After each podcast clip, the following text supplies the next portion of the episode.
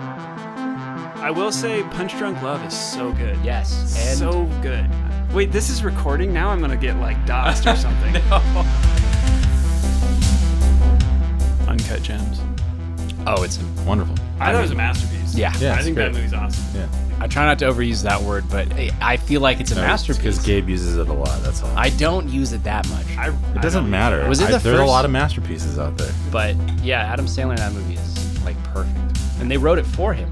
It's a great movie, and then it doesn't hurt that the soundtrack is by this producer that I love.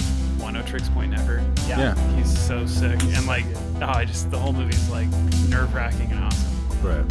We watched uh, Pistol recently. It's a FX show about the Sex Pistols. Oh, I do know what you're talking about. It was good. I did not know it was It called was- Pistol. Besides kind of the last episode, I would say it was a really good show. It was Really interesting. It was like a a narrative. It wasn't a doc, right? It's not a doc, it's a drama, Drama, but it's yeah. based on John, I can't think of his last name, but the guitar player's autobiography.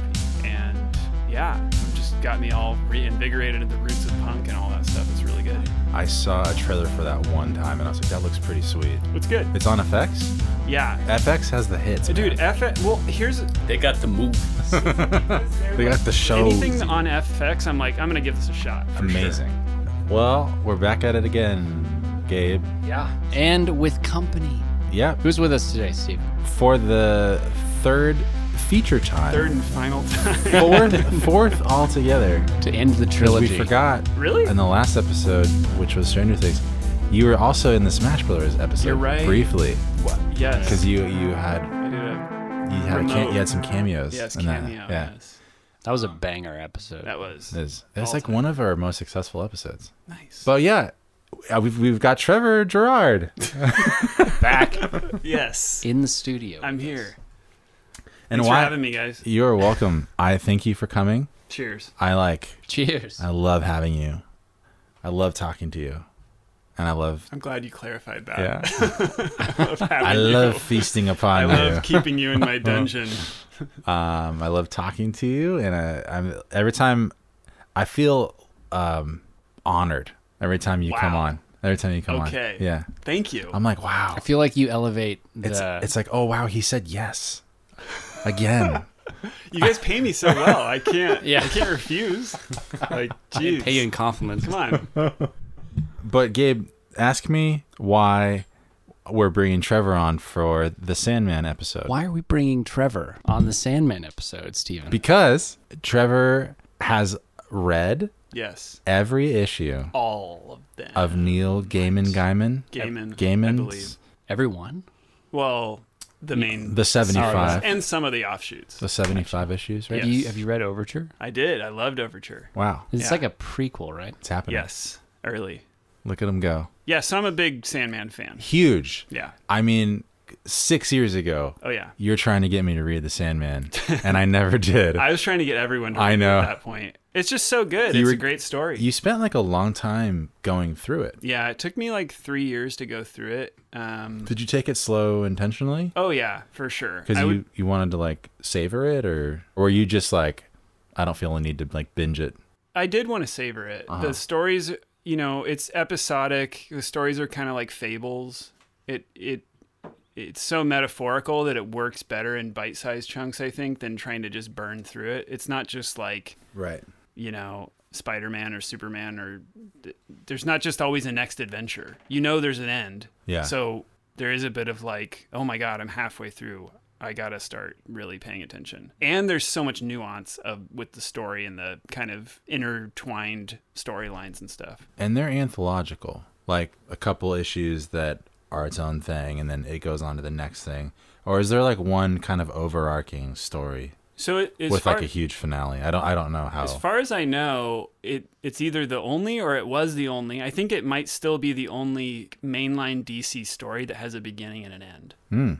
because a lot of the characters they just keep spinning off and there's a new Batman comic and there's another new Batman comic and Right. we'll try a new interpretation of Batman comic and Sandman was the one story, I guess. This is what I heard. I don't know exactly how true it is, but basically, it has a beginning and an end, and it always did, and it was just a matter of getting there, sort of thing. Oh, okay. So So it does like have some sort of summary that ties up a lot of loose ends.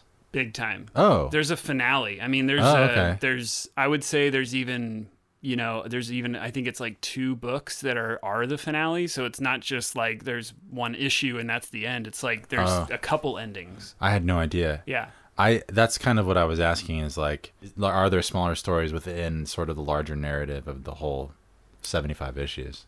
You know what I mean? Yeah, yeah. Or is it um, just small story after small story after small I think story? by the nature of the characters, they're so they are the endless. They are so big, expansive, and and all encompassing that their story isn't as simple as you know point A to point B. They they've been around and continue to be around, and there's kind of a there's an eternal aspect to them. So it was always going to have to be a big kind of finale, I guess, if that makes sense. yeah. yeah. Interesting. And and yeah, so there's lots of stories and there's different, you know, time periods that they dip into and these backstories play into future stories and Yeah. it's very all over the place. Okay. Yeah. Good to know. When did you uh, start reading the issues? Because a I good think question. the run was initially was it eighty nine to like ninety six, I don't know when it ended, but I know it started in 89. Um but you didn't you weren't you know listening to it then, or definitely wa- not. reading it. Then. I was born No. in 87, so I definitely wasn't reading it when it came out. No, I got it secondhand or I got it I had a friend of mine, Tom, our friend. He showed it to me. Oh, really? after he had read it. It was like, you got to get into this. I think you'd really like it. Um, I think that was 2015 or 16, something like that. Yeah. The Sandman. the Sandman. Le Man de Sand. Lem- Whoops. I haven't heard that. It just came to me.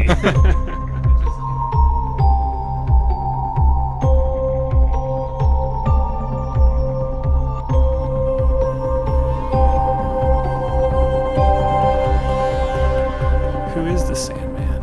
Neil Gaiman. yeah. He's talked about that before. Yeah. like you're drawing a comparison to the character and him. No, I was just broaching the subject. Oh, But you're saying that he is the Sandman. that's been a big thing over the years is like people are like, "Oh, it's like kind of like an autobiography or like this Really? is like you're the main character sort of thing." And he classically denies it, but it's there. It's- Speculation. It's, totally in there. Before we get Interesting. further into who the Sandman is and then what happens in this show, let's talk about Neil Gaiman. Who is Neil Gaiman? Who is Neil Gaiman? The Sandman. who is he? He's an author. He's, He's British he's British. AF. Yep. Um, So I British. don't know his whole backstory. I don't know. know. He's very prolific. I mean, He- he's yeah. He writes basically every genre of story, and many of his stories have been adapted into screenplays. And He's Um, renowned. he's renowned, and he, I would say he's a modern master. Oh, Peace. Yeah, I'm sure. Yeah, he's done so many different mediums, like you said too. He did he's done comics, short fiction, novels, written for television, I think, because he's usually Yeah. these days executive producer on his own shows. yeah. yeah, and he has the thing I really respect about him is he really believes in the projects he does, and Mm-hmm. he kind of tries to walk through all the different adaptations of them. He doesn't. It seems like he doesn't often just kind of hand stuff off, you know. Sure. So and good for him because his stuff i'd say is often difficult to adapt because of its fantastical nature yeah, he's one of those authors that like you know you think about like the terry pratchett's of history where it's like uh like cosmic and it's very fantasy driven but also grounded in a lot of ways so Yeah. oftentimes Well- well it's hard to translate that to screen Totally. yeah. I don't think this show could have been made before now. yeah this show with the with the source material and the way they did it like it's just so big there's so much to kind of cram in there i don't even even the format just at one point they were trying to make a film Yeah, let's talk about that. I mean, since we you've just heard a little bit about who Neil Gaiman is, you can Wikipedia him, I'm sure, if you want to hear more. But yeah, the production history of this show is fascinating. They've tried to adapt The Sandman into film. yeah, they. They. nameless suits many many times. Joseph Gordon-Levitt was attached once to play The Sandman. which would have been good Dream. i think that could have worked Yeah. At a But he certain also might have brought too much of himself into it, Yeah. to be honest. at a certain point, I think it would have been good. Yeah, and it had been, it had a lot of different producers and different studios. It's been shopped around. Did you see the article with They're oh, him talking about John Peters trying to produce it? no. Similar story with the giant spiders. Oh, Remember the Kevin Smith yeah, story? Yeah, Neil Oh, I Gaiman. Neil, heard Neil Gaiman sabotaged. He torpedoed John Peters' pitch because that's where I was going Yeah. actually. Thank you, Gabe. yeah, Neil Ga- Neil Gaiman had the rights. I think he's retained the rights the whole time, and he's had kind of the say of whether he wants it to go or not to be made. What that's what I mean when I say go to be made into a film or a show. And yeah, he Neil Gaiman said recently that he sabotaged the the production of the of one of the films uh, because he didn't think it would be good and it the wasn't script was garbage. yeah, it wasn't what he wanted it to be. Sign of a true artist. I even Yeah. heard, I heard, yeah. I mean, like you were just saying, like the nature and quality of the comic and, and his writing is so grandiose. It would be impossible to encapsulate, even in like a trilogy of films. oh, you know? for sure. Like I think that's why episodic TV, like well-made episodic TV, is like the best uh, medium for Absolutely. the comic. It has like adaptation. an X Files aspect to it where you know every episode's going to be a little different tone, a little different kind of theme, yeah, but it all is quality. yeah. Yeah. So at a, at a certain point, though, it landed on Netflix. I think the news of that must have been three or four years ago now, maybe five. Yeah. I remember sending you articles like, "Oh, Sandman's going to be at Netflix now." Was it? Yeah, I think maybe maybe pre-pandemic, but Yeah. just Was definitely pre-pandemic. It Yeah. might have been like 2018. yeah, though. because it kind of got delayed with the pandemic too, right? Right. Yeah. Yeah, and Netflix gave it quite a budget to be able to try to make it successful on its launch and adapt a lot of the crazy things that that were in the comics to the screen. And Do you know the number? do you know the number? It was like 15 million per episode. Yeah. Wow. Which isn't actually that much considering like when Game of Thrones was being produced, I think it was like 30 million per episode. wow. Yeah, it's a lot to bet on. Like Yeah.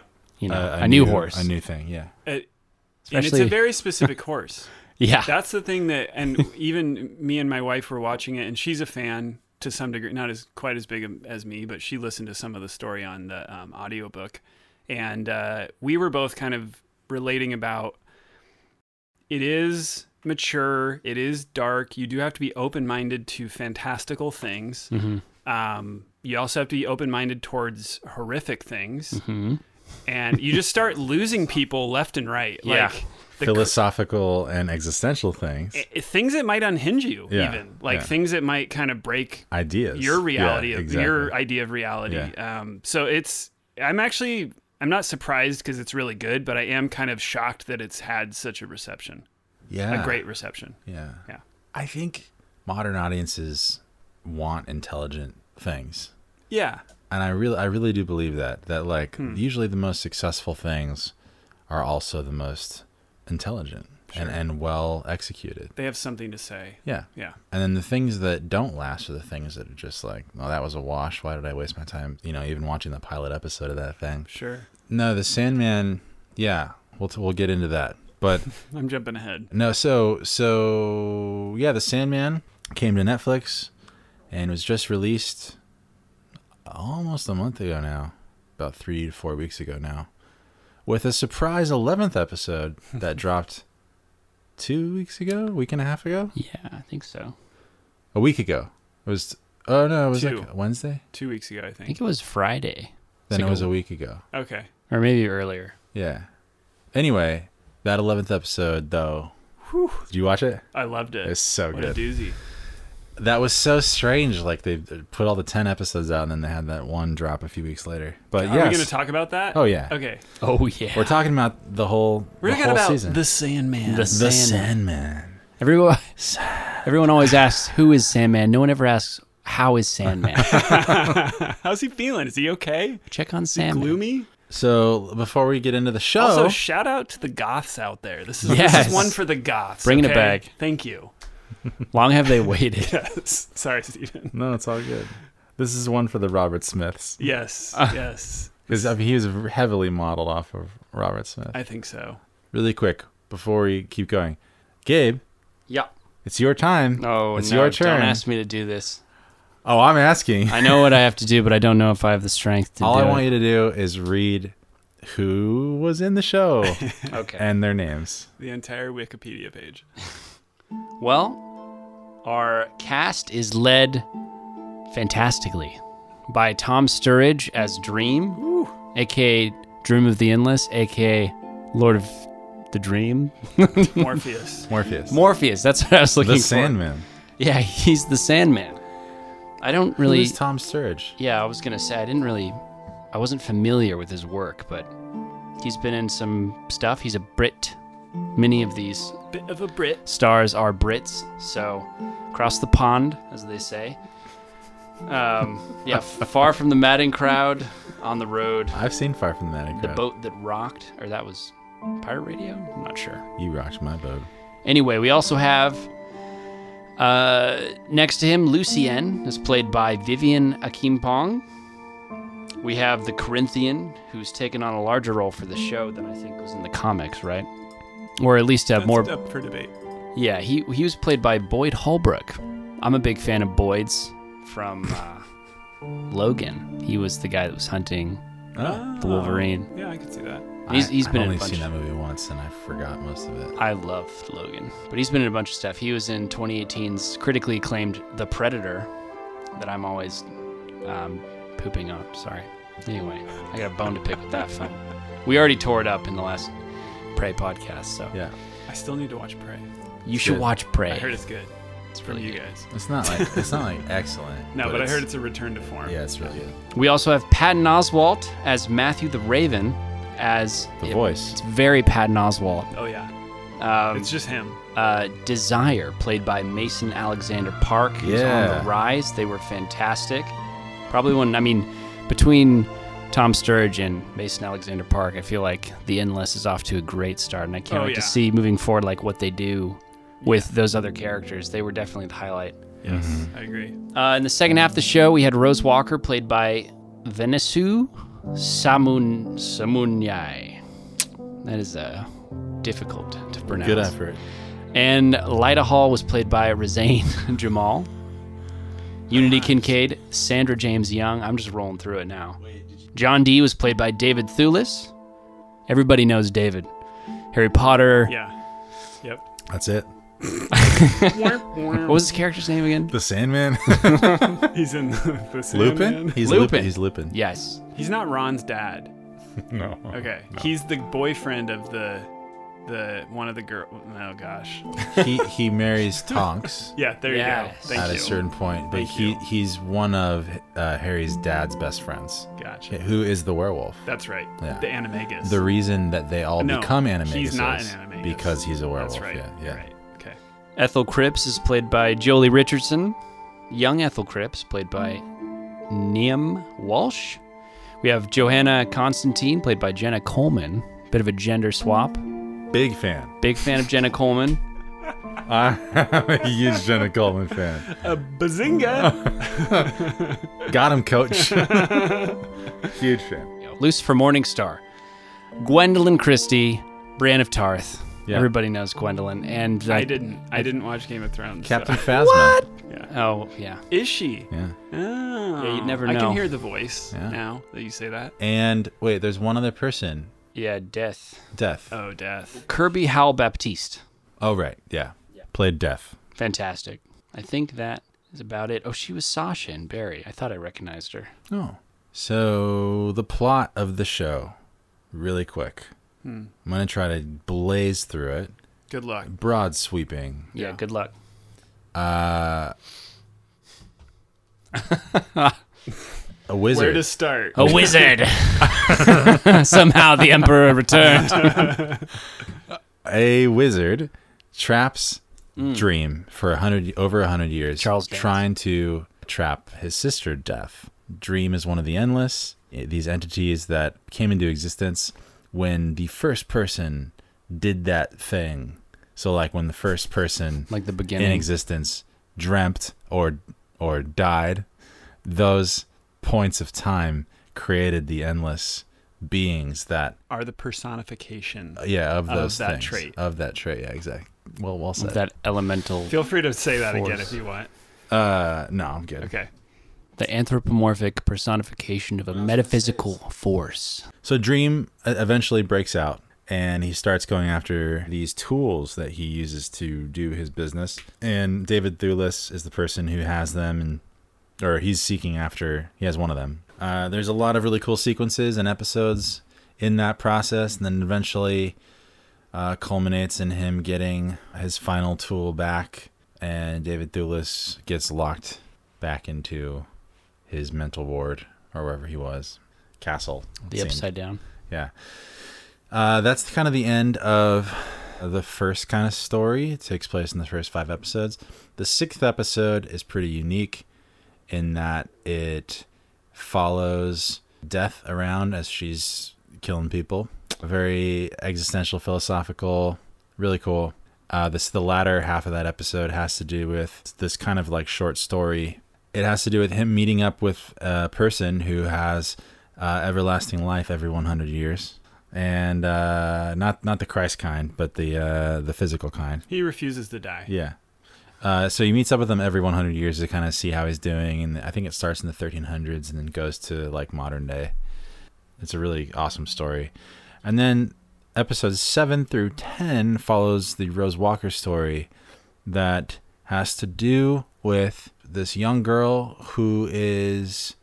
bec they they keep calling her a vortex, which essentially is a person that can control dreams, kind of similarly to how the Sandman does. Or not control them. Oh. Yeah, I mean, if they learn how to, but it's a th- it's a huge threat to the existence of both the dream world and the waking world.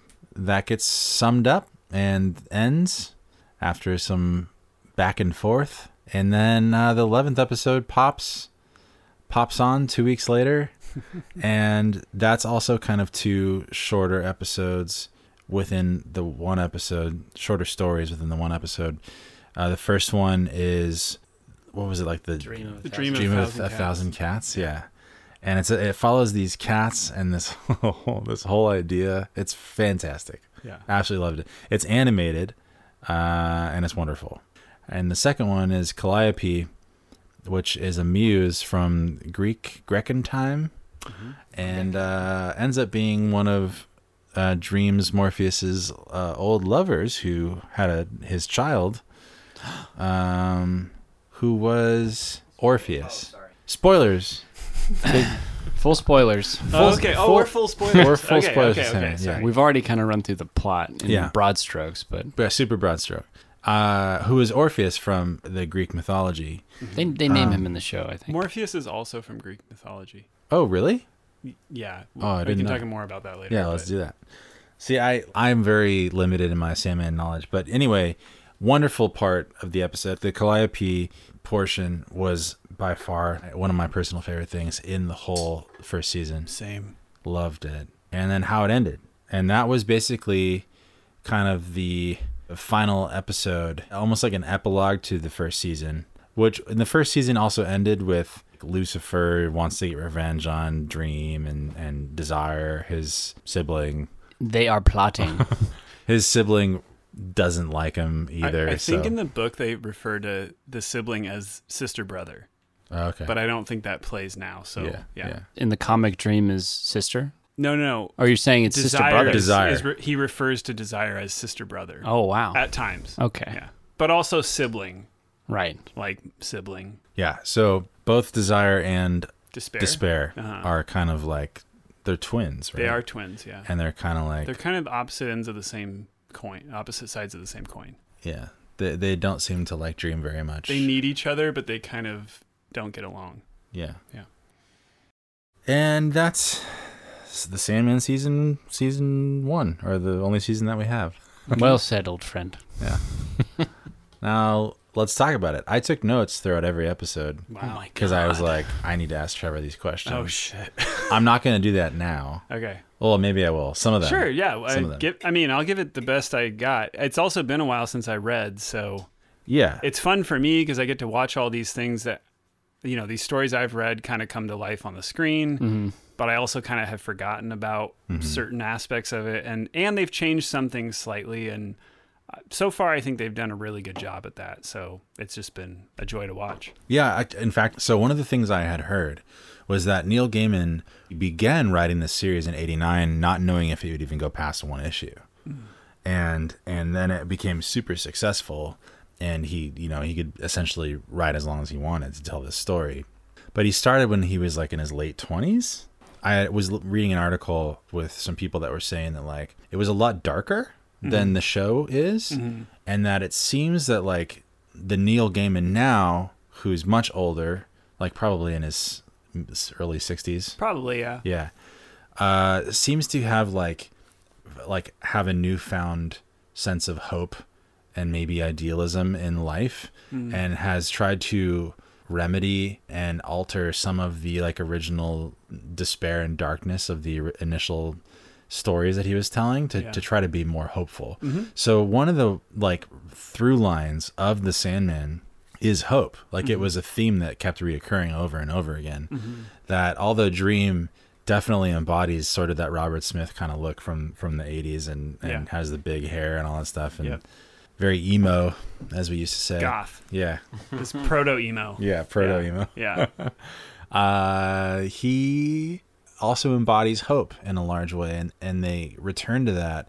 And the people that or the, pe- the people in this article I was reading were saying that they don't remember that much hope in the original comic. So I Hmm. was curious what you thought about that. my take on that. yeah, it is darker. I remember reading it. It was very, um, like I said, er, we were talking before, and I was saying that it has a there's a horror bent to everything. There is a maturity to everything. Every story has something in it that makes it not appropriate for kids. Hmm. Um, but I think intentional. I think that's intentional, and it's sort of the amazing thing about the Sandman story is that it allows us to to jump back into the minds of ourselves as kids, but we can also explore darker themes and more nuanced and real themes that we experience as adults.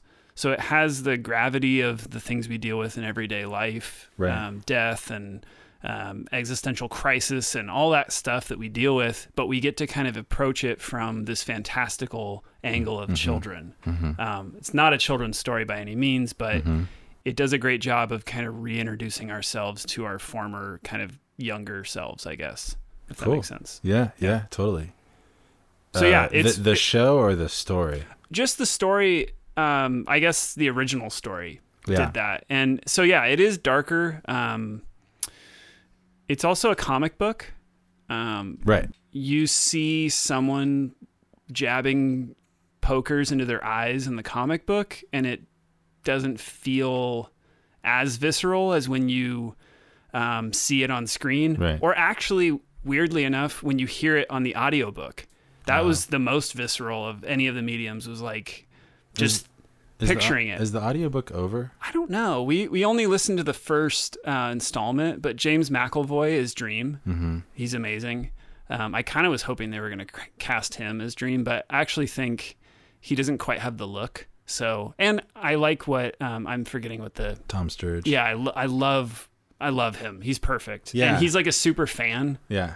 Like- oh, is he? oh yeah Oh, I didn't know. oh that. he's a mega fan Oh. to the point where they were saying at the beginning of production first of all they like found him pretty initially i guess and then Yeah. they kept looking for dream for up for i think like two years and then they circled back to tom because he was just the fit so basically they didn't they they felt like they found the guy but they didn't want to just kind of like sit Yeah. on the guy so No, he, he's he's a fan. He's a Oh, he's mega a super fan and initially they did he kind of did his own makeup Fan. Oh, to be very much like the comics he put white kind of face paint on he did his hair up huge 80s goth style like steven mentioned robert smith crazy. um, just full goth cartoony and they quickly kind of realized that that was kind of narrowing the story too much Yeah. and there's sandman has the ability to kind of be a very broad story right. even in even in kind of how narrow it is. Yeah. Um, so I think it was as much as I would have loved to see kind of the goth, the '80s goth dream. Right. I think it made sense that they were able to kind of like, uh, I guess Neil was able to kind of bring this into modernity and and see it as a, a larger story that hopefully um, people kind of catch on Yeah. to. Yeah. Yeah. It's very dark in the beginning and I even as the story goes on, as the books go on, as as he was writing more, it did become a lot more fable and uh, he started to explore lots and lots of different genres of writing. There's a point this is a very minor spoiler, but he meets Shakespeare and that's a thing at one point and that doesn't feel dark in any way. So there's a lot of stories in there, especially if they ever do a season two, or hopefully they keep going with this. There's so much in there. There's so many good stories, and it's it totally transcends the goth kind of dark thing that is Yeah. the beginning of the story. You mentioned his voice. Mm-hmm. He's so sick. So that was good. one of the first things I recognized. Like when Yeah. I started watching the show, I was like, the way he talks. He's great. Well, it's not just Tom Sturridge. It's like it's the character of Dream, like of the Sandman. Like The tone.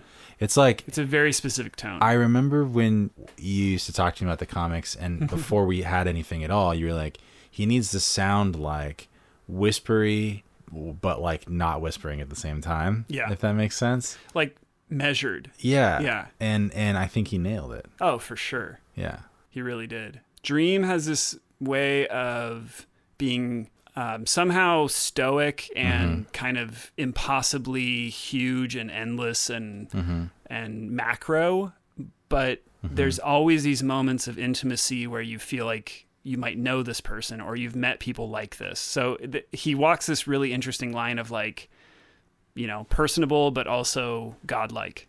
He- he, was kind of a kind of an arrogant asshole in the comic, right? Yeah, And they explore his humanity in the first season of the show. But do you remember, like, from reading the story, like when if there was a point like in the original run where Dream becomes more empathetic or relatable? It's a really good question. I don't know that I have the exact moment. I do recall um, in the story with Hobgadling. Hob. Yes, in that story, he realizes that he's his friend, Yeah. and I think that's, if I recall, that's sort of the first moment that kind of the um, the armor comes off, and Morpheus or Dream kind of has a human side. Because at the end of the day, he is the human personification of dreams. So it would make sense that he would have some human attributes. he initially seemed to be like anti-humans. He kind of like a like s- Like he could care less. w- yeah, yeah, or Well, there's like there's like a like, self ang- righteous like angry. I think Gabe's onto impartiality. it. The, as a god, he has this like self assured impartiality, Mm-hmm. and he upholds that throughout the show, even after he meets Hob until like the very end, and they try to hammer that home Yeah. with Rose and and the the conclusion of the first season that he uh, he starts to see people and the other dream entities that he's created as more than Really fascinating. more than duty and obligation. yeah, He's he is very definite, but he's not black and white. He knows who he is, and yet he's he always keeps the door cracked on how much bigger the story might get, or how there might be nuance here, or even a nightmare I created might turn into a dream kind of thing. Right. He kind of there's always kind of an openness, a very, very small Yeah. window of openness to something that might transform later. Yeah, the idea of change is difficult for Morpheus. I- I, that's yeah. Hmm. one of the other big themes I think from this season is he becomes, like you said, like even changing. What was the one nightmare? I think it was Galt Uh-huh. that he eventually turns into uh, A dream. a dream instead of a nightmare towards the end. So that's kind of him. Those walls are coming down a little bit. Yeah. And I think the Calliope story really kind of it's funny because when we were watching it, we're like, wow, it's what's this plus one? That's so weird. Uh, this extra episode that they were going to tack on. But it does kind of, it's great because it kind of finishes, the story kind of finishes this arc of very grandiose, kind of all stakes are at play. And then we get to see a little window into to Dream's love life. And it's like, oh, okay. Oh, I didn't know ooh, are we gonna get like is this like a love story? Okay. Yeah. And then that so that kind of like teases a great like depth there. yeah, Yeah. And dreams had many connections, I think. Oh, yeah. Right, and they tease one when he's in hell. They have like the first human. Mm-hmm. That like- was that was one of the coolest parts of the show to me because it's something I really didn't expect. Uh-huh. Yeah. When all of Was a it sudden, confusing for you No. not ever seeing the show when he turned into No. a dark skinned person? No. Okay. I thought that was brilliant. It was brilliant. It's great. It was It's, brilliant. Because and you it's never- great in the comic too, because you're kind of immediately taken off guard, and you're like, "Oh, I get what's happening." yeah. Okay. Well, This don't is they, who they do? were. They do the shape shifting more in the comic, right? oh yeah. In the show, I don't think he ever really does it, except for on that occasion. Yeah. But the interesting thing He's about also a cat, Yeah. that's true, That- well, and, that was also like, animated. and that, but that's that brings up a really interesting point in the comic. I don't remember if this is in the first book because I read the omnibuses, so it's the all the comics compiled into books. so Uh. like the first. I think there's 10, 12, 10 10. books or something, and it's it's like almost like a I dozen think issues. there's a dozen issues in each book or something like that. I, I'm off probably a little bit on that, but So I think there were seventy-five. eventually in the comics they start having guest artists every single book, Oh, every not even book, um, Issue. every issue. yeah. So I think the animated episode kind of was like helping us Mm-hmm. as the audience to understand this is a show about story in general, Mm-hmm. Right. not just live action story. Also animated, also metaphorical, also literal, also just like everything's on the table, you yeah. know? Breaking down like genre and medium a little bit. Yeah. Absolutely. Which is such a cool idea so cool. for a It's show. similar to like what Love, Death, and Robots did. Yeah.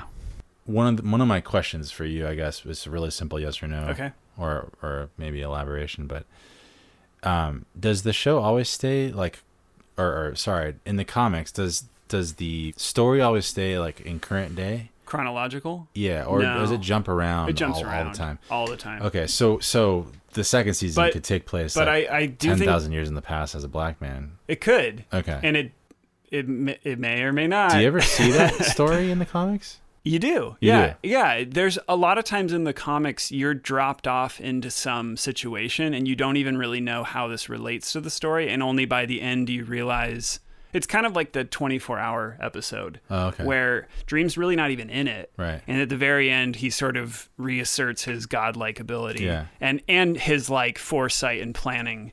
It can be any time Yeah. period. Yeah. Um, again, it's a story about stories. So he, Neil Gaiman, uses that Non-linear. nonlinear Yeah. format to be able to jump around in all kinds of genres. But the thing that is important to remember is that Dream himself is not, he cannot time travel. Oh, okay. He is bound by time Right. still. Yeah. And I, I might be wrong, but I actually think all the endless are. Can he be killed? Because it seems like he was he was looking at. Hmm. Can the- a dream die? Let's find out. Wasn't that a question in the show? That was what the Corinthians said to him. Well, uh, well, yeah. I mean, I think dreams can die. I think for the personally. sake Hot take. I think my dreams have died. that But but he was he was, he was. Uh, actually, you bring up a really good point. Keep sorry, finish what you're no, gonna say. he. I was gonna say he's he viewed the vortex as a threat to almost his existence. So that's why I'm because asking. he is tied to our existence. If we aren't here to dream, then he's not. He doesn't exist. Uh, so- interesting. So life itself has to continue in order Yeah. for him and his family to keep. I did not think existing. of it that way. Well, is it is it humanity you mean, or just like the concept of dreaming? Because I feel like some of the endless we're lot there. talking about predating. Shit. sorry. Um, And wait, I here's the did want to next twenty circle. minutes of our pie. So I did want to circle back. Yeah, yeah. Sorry, You mentioned your dreams dying as a working man or something, as a husband and a as a father. husband and a father and a decent human. Creating my live action post. that is an important thing to keep in mind is that the show's not just about the uh, the astral plane or the dreaming world but it's Hmm. also about the concept of ambition dream also is the lord of dreams as in the things i hope to do someday Uh huh.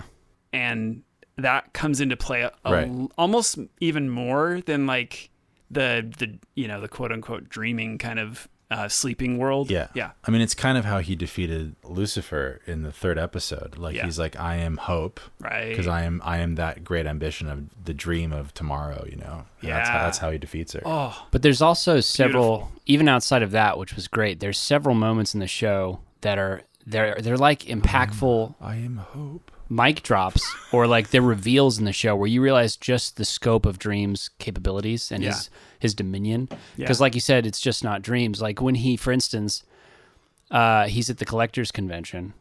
And he's in the show. This is right when he's defeated the Corinthians. The Spoilers. serial We're full spoilers. but- Convention. yeah, the serial convention.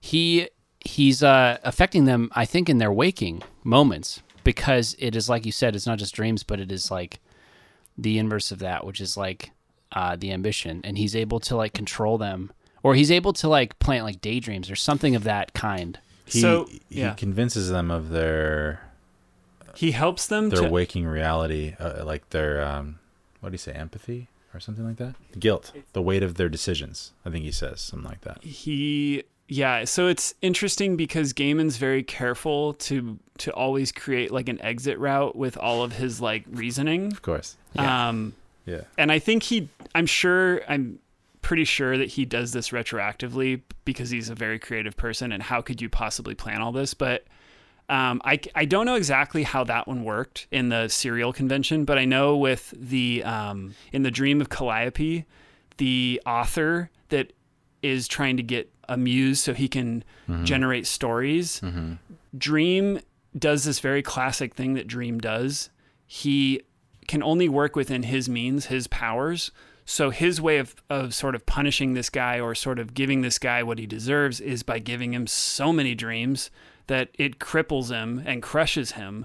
And so again, I don't know I'm I, I don't remember exactly kind of the Or it was like I in the Calliope episode, it was like the idea. It was like the idea of ideas, right? he's giving yeah so he's giving this this man dreams as in visions of what a story could be Yeah. and but he's doing it at such a rate that it is completely crushing and then he removes all of that at the end which is Yeah. also completely crushing and that kind of gives you an example of like his his balance of power that he's constantly kind of keeping with all of us or anyone that's sort of participating in the dreaming or something Yeah. yeah Very powerful guy. he is very powerful, but um, there is something I was going to bring up.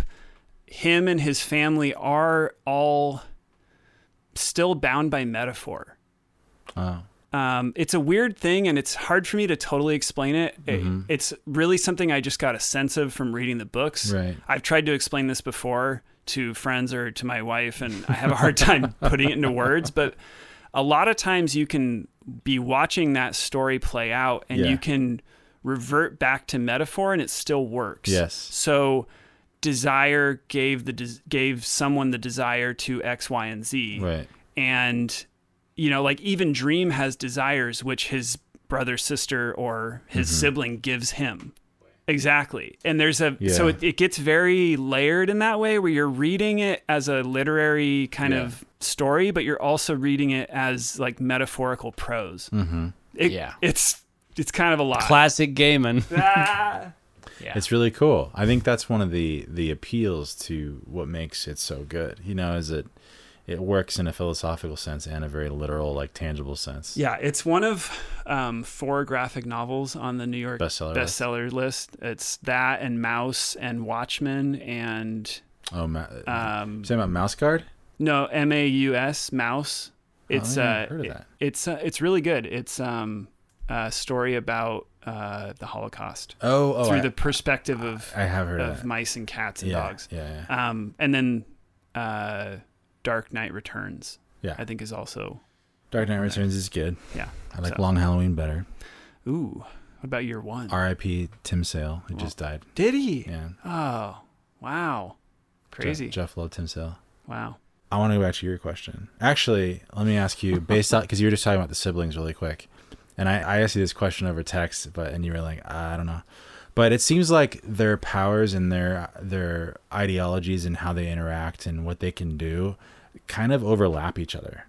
Like if you think about delirium and desire, it seems like they could touch on like similar You haven't met Delirium yet. ideas. I know, but we're talking about like the comic and the- Okay. the show. Okay. I'm sa- I'm just talking about. his it's just hard siblings in for me general. because there's so much uh, like stuff to come that I'm trying not to talk about. Okay. So, Don't but reveal anyway, too much. yeah. Well, yeah. So, So, they all they all like- like mess in each other's like business. this is it one of them destruction yep. and despair. Yep. Like they seem to be sort of similar in in theme and like what like Hmm. how do their powers differ? Again, I think that Gaiman took a very. Even desire and dreams seem sort of similar. I think Gaiman like set up these very vague questions Hmm. and allowed himself to answer them procedurally as he needed to. So I can answer that question, but I also like I I have read all the books, so I'm not gonna just like say what their powers are.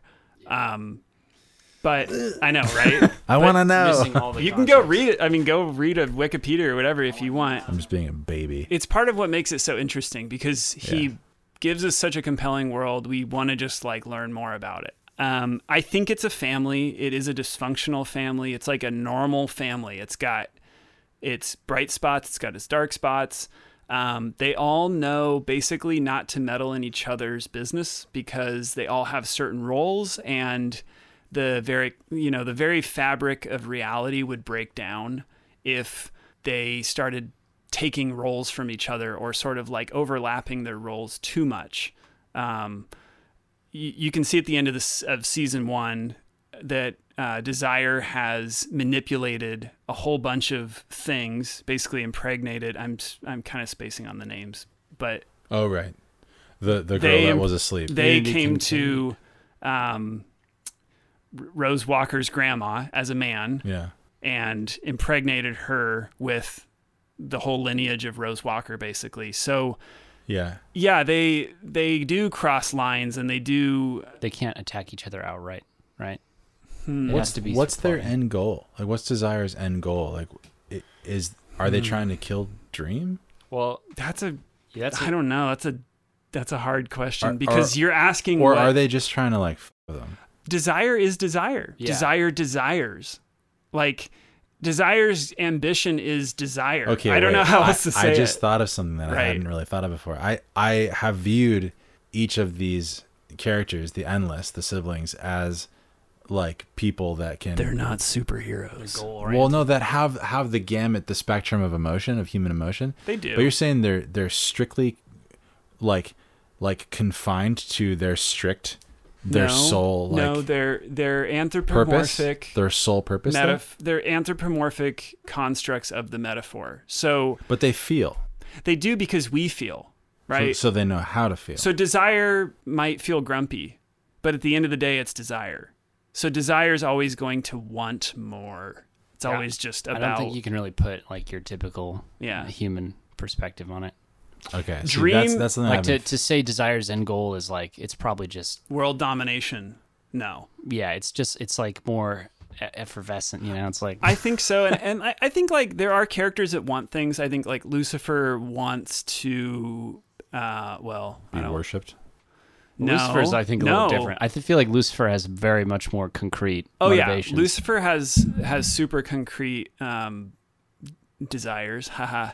Um, yeah, I don't want to talk about that too much. But basically, Lucifer wants to get out of hell. Yeah. Okay, so that that's like a character where you can say like, yeah, they have this very one note sort of thing they're after. But I think with the endless, it's this like push and pull dance of how much can I get away with without breaking the universe. Is Dream And this is like a gauntlet. You guys have me going over here. It's like So we're really picking your brains. It's okay. is Dream 19 like rounds. is Dream like the most powerful? Besides maybe death?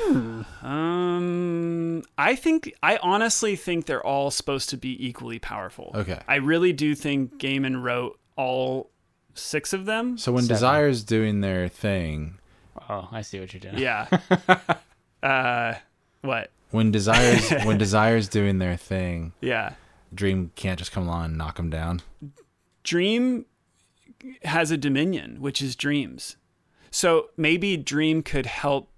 Maybe Dream could um, influence Desire's ambition, Yeah. but he would never be able to Slap. steer desires desire. Does that make any yeah, sense? w- yeah, yeah. I, well, I'm- I asked a hypothetical question, but Yeah. So they can anyway. slap each other. I mean, they are people. Like they're, like I said, they're like anthropo. Stop it. Yeah. What what was that stuff? you know when you behind know when his- desires like got the cat outfit on and and they're just kind of like pawing and they're sitting on the sofa. Yeah. I think that is desire. I think desire is like this. Like a cat. yeah, it's this like titillated animal that's just playing and it just feels nice to like to just mess with things. And I think that's desire. were were those like statues behind Desire's like couch living room area? Were those all like tokens from her sibling or They're- their siblings? They refer to them as um, sigils. and they can summon each other. Ah. They they they go up to them and they hold them and they say, "I'm holding your sigil," and I I you know call out to you, brother or sister Yeah, or whatever. Yeah, yeah, Okay. um, y- you look at despair which despair is a great example of someone that in the comics is way darker and just sad like despair in the comics is this like very overweight person that has a claw and they kind of rip at themselves and they're naked and they keep rats on themselves and they just it's just not a good look. It's not a good image to see. And I think uh, in the show, they kind of took despair in more of like a pedestrian route of like, no, despair is like a cat lady that's like depressed about her Amazon package not, ret- you know, coming at this, the right time or something. Yeah. Um, it so They had to pull a few punches. it's not just that. It's like You thought that was like intentional with I think it's just to make it less cartoony and more metaphorical. Despair is this like place we all get to, not just people that are scary and dark. I There's- see. Yeah, there's the metaphor again. Yeah. I had a okay personally with this show. I had a hard time with the Rose Walker storyline, Yeah. and and I think it was because the quality of the episodes felt a lot more like Netflix than the previous five or six episodes. Okay. There just was like this like Netflix tinge Seasoning. To it. Yeah. Yeah. And then and then I felt a lot better about the the cat Calliope episode. Um, and I was I was so happy to have that eleventh episode because it felt like a return to the thing that I loved about the first six episodes. A- And it wasn't even that I didn't like the story. It was just that there was just something about it that I was like, It's the acting. I, I think if I could interject, Yeah, it's li- sure. not like I haven't spoke a lot tonight. Um, well, that's what you're here for. Interject away. Speak. um, the book changes tone all the time. The book changes genre all the time. I found myself gravitating towards some types of stories in the book, and other ones were really hard for me to get into. It was all interesting, but there were always yeah. high points and low points. Sure, yeah. And so I think that's just the nature of this story is like there's always going to be a romance chapter that you're like, God, just get me back to the horror. And then for some people, it's going to be a lot of horror and they're going to go, just give me more romance. It's that is kind of how the story goes. Yeah. Uh, Were were the uh, this is kind of one of my other bigger questions about Yeah. the show.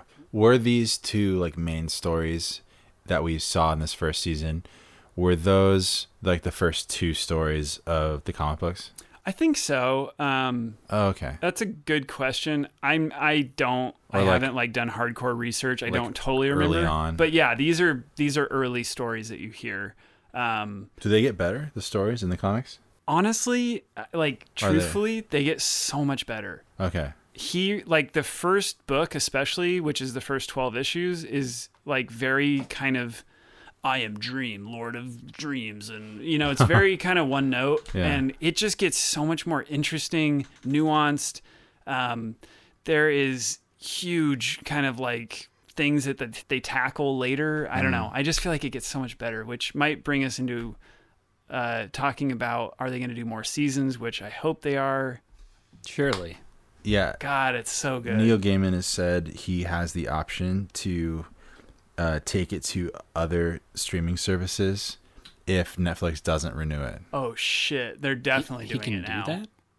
Yeah. Well, that was in the contract. Oh, sick. Oh, He's like, that's it- it- so if they- that's a- if- basically if- a guarantee. That's if they gonna happen. decide not to do a season two, then he can take it anywhere he that's wants. awesome. Yeah. Is, Yeah. it, is it really not confirmed yet? Do It's we- not. It's still not confirmed. Oh, wow. And Neil Gaiman has said he's spoken out a lot about it. It's an expensive show. He says it's because it's really expensive. Yeah, and Oh. it's and, it looks expensive. yeah. Yeah. Well, I mean, a lot of the the the CG and and the the dreamscape stuff and and the dragon and and the the creatures that they had to kind of create, just top notch. Mm-hmm. Yeah. like there's a couple minor parts where I was like, wow, that looks very Netflixy. But yeah. um, and by that I mean there are some lower budget Netflix shows that just Mm-hmm. do not measure up to like modern other competitors streaming service television series. And that's that's what I mean when I say Netflix is and that it's cuz I think that Netflix gives these shows small budgets and they don't have a lot of room to like do really grandiose, you know, outstanding uh, uh, special effects. But with The Sandman, there's a lot of really, really good, high quality H2O special effects that really make it stand out. But then there's like a few moments where it's like, ugh, that's kind of Yeah, and, and honestly, it's funny because the comics are similar. The Mm. first comic is rough. The illustration is brutal. yeah, It's honestly not great. Dream looks old. Like he looks be- like battered. And I kind of there were times especially in the beginning of the comic where I was like, man, the illustration is just hard to get through. The story's there, but like so I guess all that is to say is that I think the story's so good and sort of has the potential to be timeless yeah. that the visuals could suffer a little and I think it would be okay. if we keep getting like part animation, part shoddy, and then like r- really quality, you know, CG and computer graphics and others that looks, you know, photorealistic, I think that would be re- a really cool way to approach the series or continue to approach the series rather than having it be just live action, like, you know, trying to like do like a Lord of the Rings caliber, you know, type yeah thing. and and again source material there are books there's stories where like they have a totally graphic style all of a sudden all the characters become really simple and angular and like you know they look like they're made out of just shapes and then Hmm. there's some stories where the uh, like you were talking about overture which is a book they did after the end of sandman and it's actually like a prequel those illustrations are like phenomenal like Mm-hmm. crazy good and everything in between there's style there's it it gets crude i don't know it's kind of all over the map so in a way it Yeah. kind of works with the source material if Cool. it's not totally perfectly polished at all times Awesome. yeah there's so many questions L- I haven't even looked at my list. I've just Yeah. been it's hard for me because all I want to talk about is where we go next. Yeah. But And I want to know that as well, but I don't want to put it on the podcast. yeah, and I would I would recommend anyone that I mean, reading the books is great, but if they're gonna make more, you should just wait and watch. It's gonna be awesome. Who knows if they'll make more? I guess I would say this: either read the books or watch the show, but don't just read a Wikipedia about it because like Yeah. Yeah.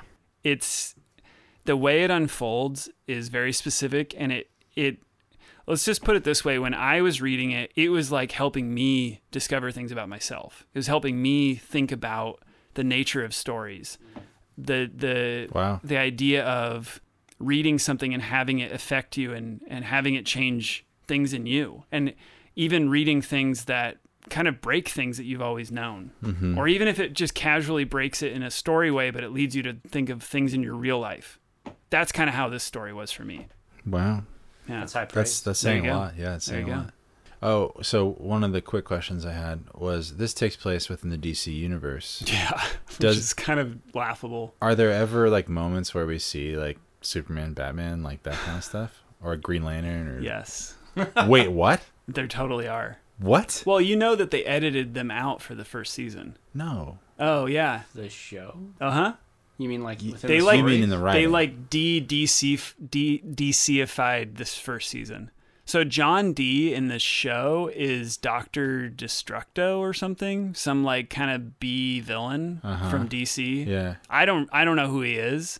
I think when when Gaiman was approached to do this, they wanted him to reboot the old comic book character, the Sandman, which is what Rose Walker's little brother is dressed up as in that Oh, episode. oh, okay. He's wearing the old school outfit. Gotcha. And Gaiman just like threw that out the window and went a whole different direction, Yeah, yeah. and they loved it. Yeah, I guess I don't want to say who shows up, but I don't think I actually don't think anyone's gonna show up. That's all I want to know. Though, is who shows up? Like, is are we talking like Superman, Batman? They all show up in it. And and how? Like, Okay, to what I'll just say capacity? that like we don't know what's gonna happen in the show, but in the books, like Yeah. Batman does show up at one point. For, to do what? It's minor, but it's there. Like there's a bunch of stuff like Is he that. like controlling like Bruce Okay, Wayne's dreams? Basically, here's what happened: DC was putting pressure on Gaiman to integrate. uh, to integrate and Yeah. and talk about the main players at the time and he obliged them it's pretty inconsequential it really doesn't like Mm-hmm. make or break any of the stories although i will say the john constantine thing i think is Yeah. a, is a great thing and and he played that up But now it's Joanne Constantine, so that's a little different. Mm-hmm. But she's like a descendant of John Constantine. No, she's just gender swap.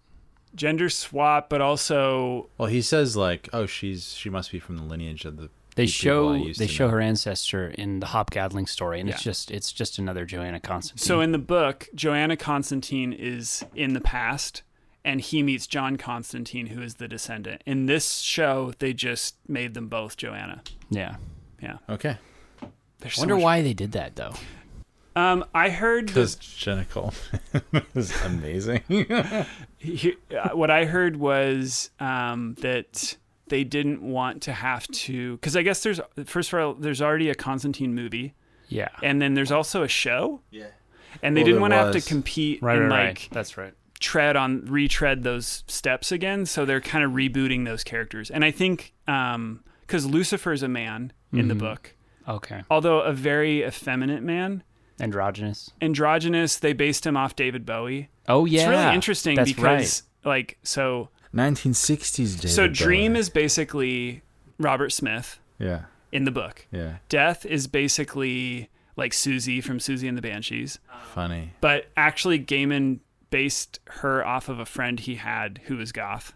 Oh my gosh. Um I've seen those pictures. It's yeah, incredible. It's awesome. Which yeah, I could go into more Yeah. of that, but I won't. yeah, I know how you feel. about Um even like um Delirium who isn't in the show, but like she's like a punker and there's it's just interesting because the endless oh and then um desire in the book is basically like a patrick nagel painting come to life which i don't know if you remember those like nail salon that. Yeah. like that nail salon art of Yeah. like white people with like Yes. of like nails and Yeah. like hair and Yes. stuff course.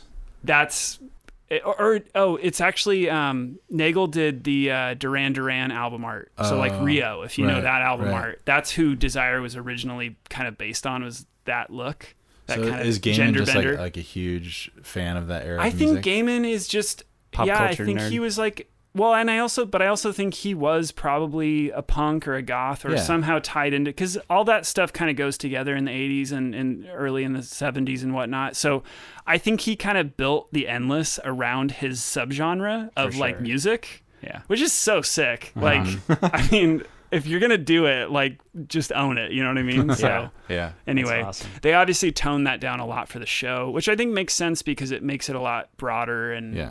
um, easier to get into. You don't Yeah. have to be a goth to get it. So this is the goth story, though.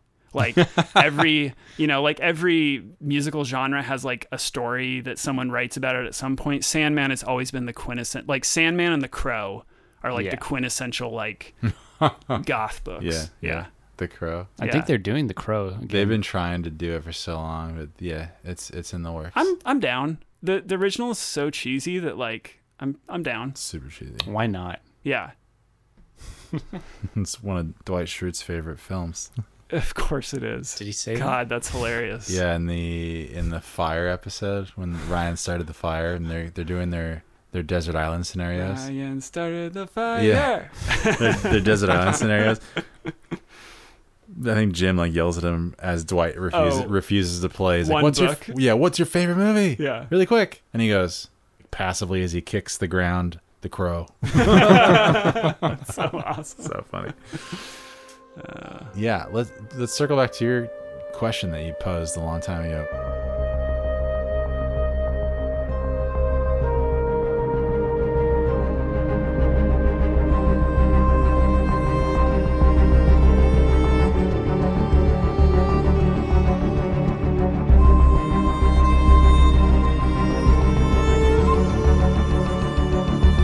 I was asking earlier. I was asking Trevor because he is the resident expert. We're entering the deep lore zone. Yeah, we got to go into the deep lore real quick because uh, Trevor had mentioned that the and he had, Are you done? the AutoZone. uh, Trevor had mentioned that, and I think uh, this is true to an extent, right? That the, the endless are powered by the humans and the Yes. human functions of Yes. like dreaming and desiring. They talk about it in the show. But they also, I feel like they mentioned, I might be misremembering, but that like the endless predate humanity. Uh, do. they, they talk about like a bit of the history of the universe and all that stuff. Yeah.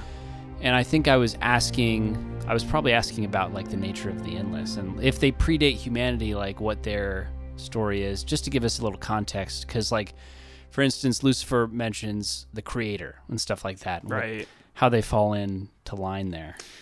Yeah, there's just, there's so much there, and I don't know that I'm like the biggest. Do they Like dig into that fan- in the comics? Oh yeah, Yeah. for sure. And it, but it's interesting because they never there's no like roadmap that maps it all out. You have to kind of just pick up little tidbits here and there. But basically, the creator or God or yeah, uh, the big guy. They refer to him as the big guy at times in the the comics. big guy. um, they all fear God. They all fear the Creator. The Creator still has all ultimate power and is the ultimate reality in the books. Um, Even the endless who exist as long as life exists, even they um, are underneath God's domain Right. in the book. But not necessarily confined to human life, I feel like. So, yeah, so that is in the books, but Right, not in right, the right. show. Uh, Gotcha. They, yeah, the endless do predate humans. I thought they were born into existence. When, When- the first living thing dreamed, Yeah, dream came into being. yeah. But- so it wasn't just a human. It was like a Wait, I'm sorry, it's not living. This is an overture now, so it's Okay. like different. But Did Neil Gaiman write Overture? yeah, he did. Gosh, I'm trying to remember now. Sorry, you're on Uh, the spot. No, no, no. It's okay. Death says it like this. Oh gosh, how do they say it? This is the other thing is he's a wordsmith. Yeah. So he can he can say so much in a very simple sentence and it also leaves a lot of ambiguity. So I don't know exactly how he says it, but basically he alludes to like when the first thing took its breath, she was there to Right. extinguish it. Right. Um, when the first thing was there to to dream, dream was there to craft it. But yeah, it's not humans It's almost like he's a, a Shakespearean of his. Like he his- in really his is. Own right. Oh, he yeah. really is, and he's doing this whole meta thing with 'Cause like, he's like- it's- talking about Shakespeare and Yeah, he- there- yeah, yeah. There's so many like turns of phrase and analogies absolutely. that just play into like even even the common speech. It could be interpreted in multiple different ways. yeah, Not only through metaphor, but but just normal even or like sentence to comprehension, like an interaction. yeah, you know? even like at the end of the Calliope episode, she says, "I would like to see the dreaming again." yeah. At the very end, she's Yeah. like weepy eyed and is kind of like, "I have like closure left that I still need to get. I would love to see the dreaming again." And he just says, "Maybe later" or something like that, and it's like. What the hell does that mean? I thought they Why were not ta- now? I thought they were talking about the plane that he exists on. Yeah. He, I think so. Or is he the dreaming? no, no, I think you're right, but I think that there's a bit of dream where like he he's kind of like Gandalf. He means to be exactly where he is when he means to be there. Like a wizard is never late. A wizard arrives always at the time he means to arrive Yeah, or yeah, whatever. yeah. So again, I think it just speaks to Neil's um, wordplay. Yeah. We could talk about the Hecate or the Fates, Oh, the three the sisters. three sisters, the maiden, the mother, and the crone. Do they play a huge part in the comics? Huge. Really? So if there is a villain, they are them. Oh. They're the villain. really? Yep. Because they seem almost not belligerent, but helpful. Belligerent. They seem almost intoxicated. Oh. no, well, I mean, like, um, Yeah. they seem- benevolent. th- yeah, Yeah. that's the word. Yeah, Yeah. they seem like they're like they're obviously a wild card in this in the narrative. Yeah. but they're often called upon in moment of need. You meet them as as guides, and in the end, they become the kindly ones, which What does that mean? it's not like it sounds. Uh-oh. Spoiler alert. Is that like a part of the finale? Yeah. So I'm definitely not going to get into that, Yeah, but yeah, yeah. they are the fates. So, and the way that they're the fates is so carefully done that they will tell you a future, but they'll tell it to you in a way that is uh, leaning in a direction. And that direction is kind of at their whim right. and yeah it's just super interesting the way that like they don't tell you what your destiny is but they do tell you what is before you or something it's very like It's riddles. it could only be written backwards you could never you know what's the thing with writers where like it's easy for them to kind of figure out answers to questions because they're also writing the Yeah. you know what Start i'm trying at to the say end. kind of yeah so he uses that a lot in the books. But um, Interesting. it- needless to say, like, uh, and it's a very unconventional story. Um, I never would have thought of the Fates as having agency in that way. and they don't. They don't ever say something that isn't true. They just highlight certain things. Are you saying, but are you implying that the Fates have a desire and they have ambition? They do. I see. They do. They have their own ambition, Are they? and they are all one and the same. I don't know if that was made clear. yeah. Well, it's like a three in one It uh, kind of wasn't. I deal. thought that they were three different. No, they're geez. they're they're one woman in all three seasons of their life. Oh, So it's a it's a, a maiden when she's young. Right, right. She's a mother as in her middle uh, season, and then she is the old crone. Oh. Right. and it's all the same person. interesting. Yeah, and they play with that. They refer to each other as sisters, I think, but they're they're all one and the same. They did a good job. I liked I liked it like when they were pictured on screen, they were in three, and then it, whichever one was speaking was in the center, and they kept swapping back and forth. It's and it- fantastic. It's super cool. They nailed it. Yeah. That and the the battle that Lucifer and Dream do very well done. um, so amazing. And we did kind of touch on this, but it is mostly based on Greek mythology.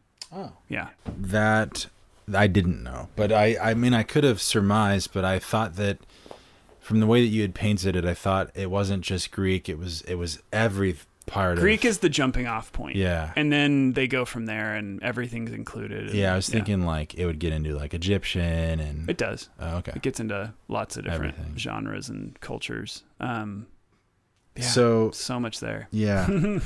so right here at the end, if you could project into a season two, Oh wow. story wise, where like where do you think it will go?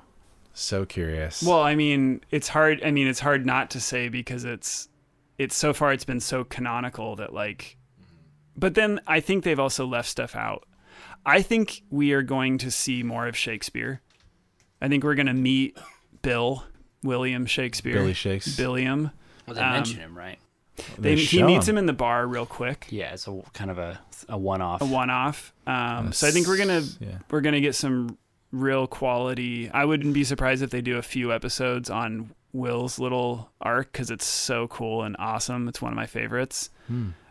And I'm not a Shakespeare guy Yeah. by any means, but um, so I would I could definitely see that. Um, there's probably I can't think I won't say the name, but there's a there is a superhero character. It's not one you know. It's I think it's made up Oh, okay. but I hope that they do this one where there's a superhero character and they kind of get into um, It's Green Lantern.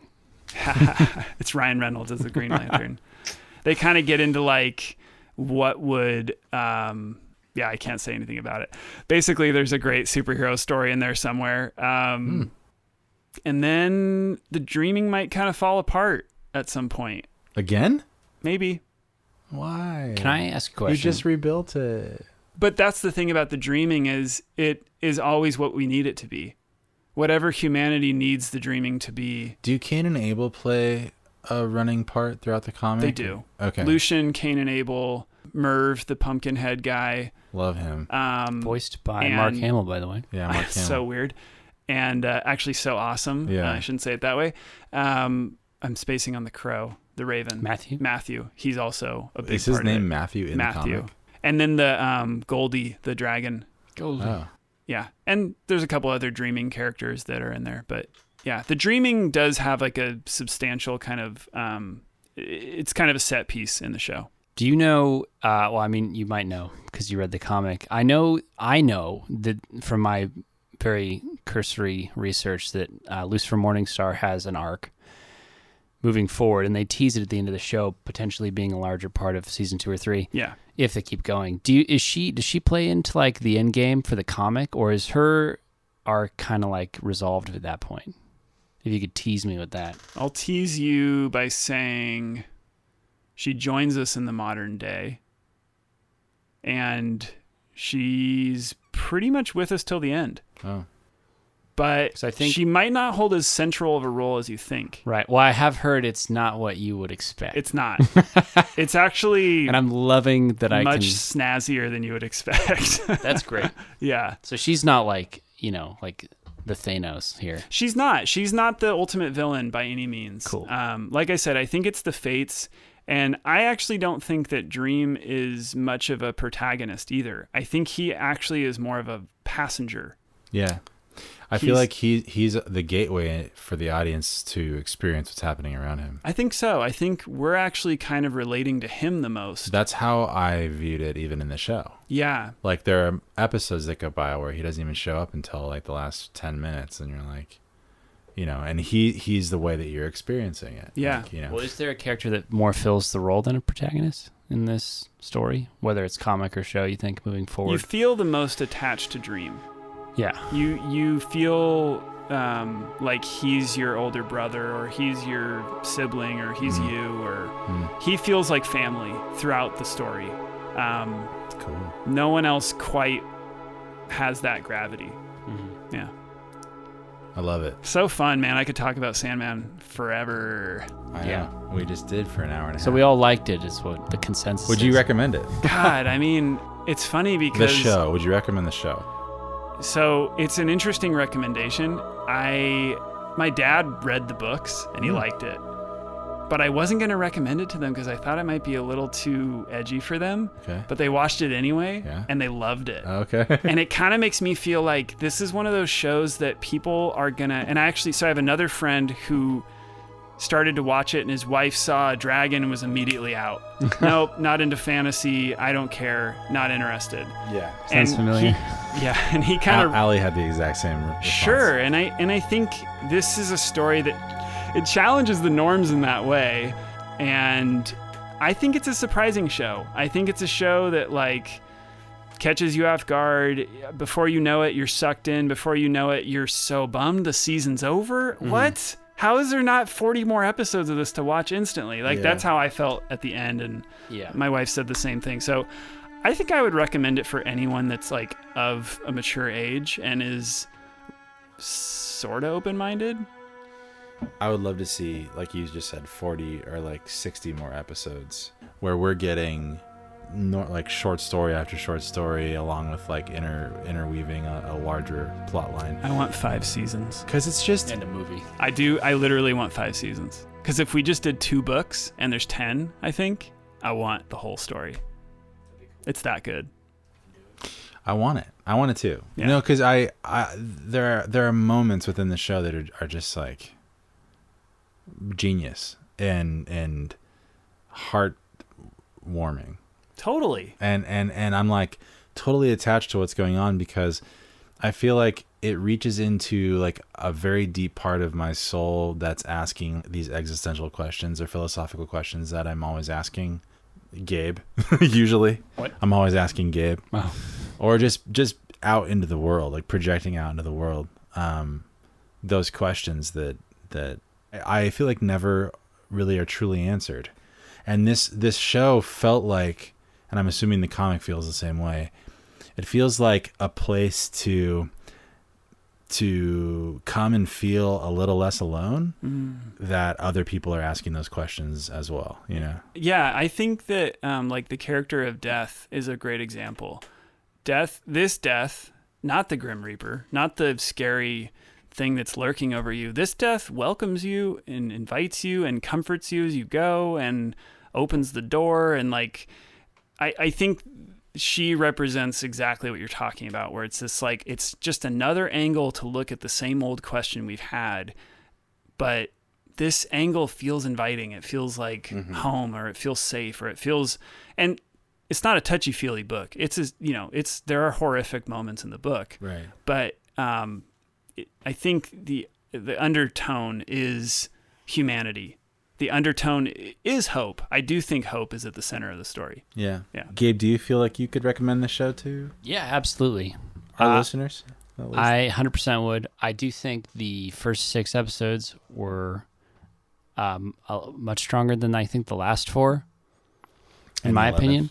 And I think that was just not really as much even due to the writing as it was some of the performances. But um, It it felt like, and I know that this is true for like old network television, but the budget like often would go to to certain episodes over other episodes.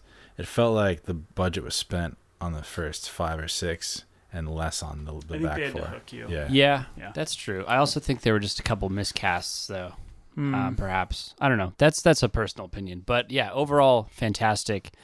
Um, episode six probably going to sit comfortably in one of my favorite episodes of television, like all time. Yeah. Like that, like you said, that version of death was such a refreshing perspective. So, really cool show, and uh, yeah, not a lot of fantasy that takes the same risks, and that's just credit to Neil Gaiman's writing, and Hmm. I, I can't wait to see Hmm. more of it. Uh, you know, occupying this kind of space in the cultural zeitgeist, you know, and like sort of as these other like big shows exit, you know, like Stranger Things, Netflix needs a property like that that it can latch onto. I feel like Sandman could be that property. So we'll see what happens. Here's to hoping. Yeah. Thanks for coming on again. It was a pleasure.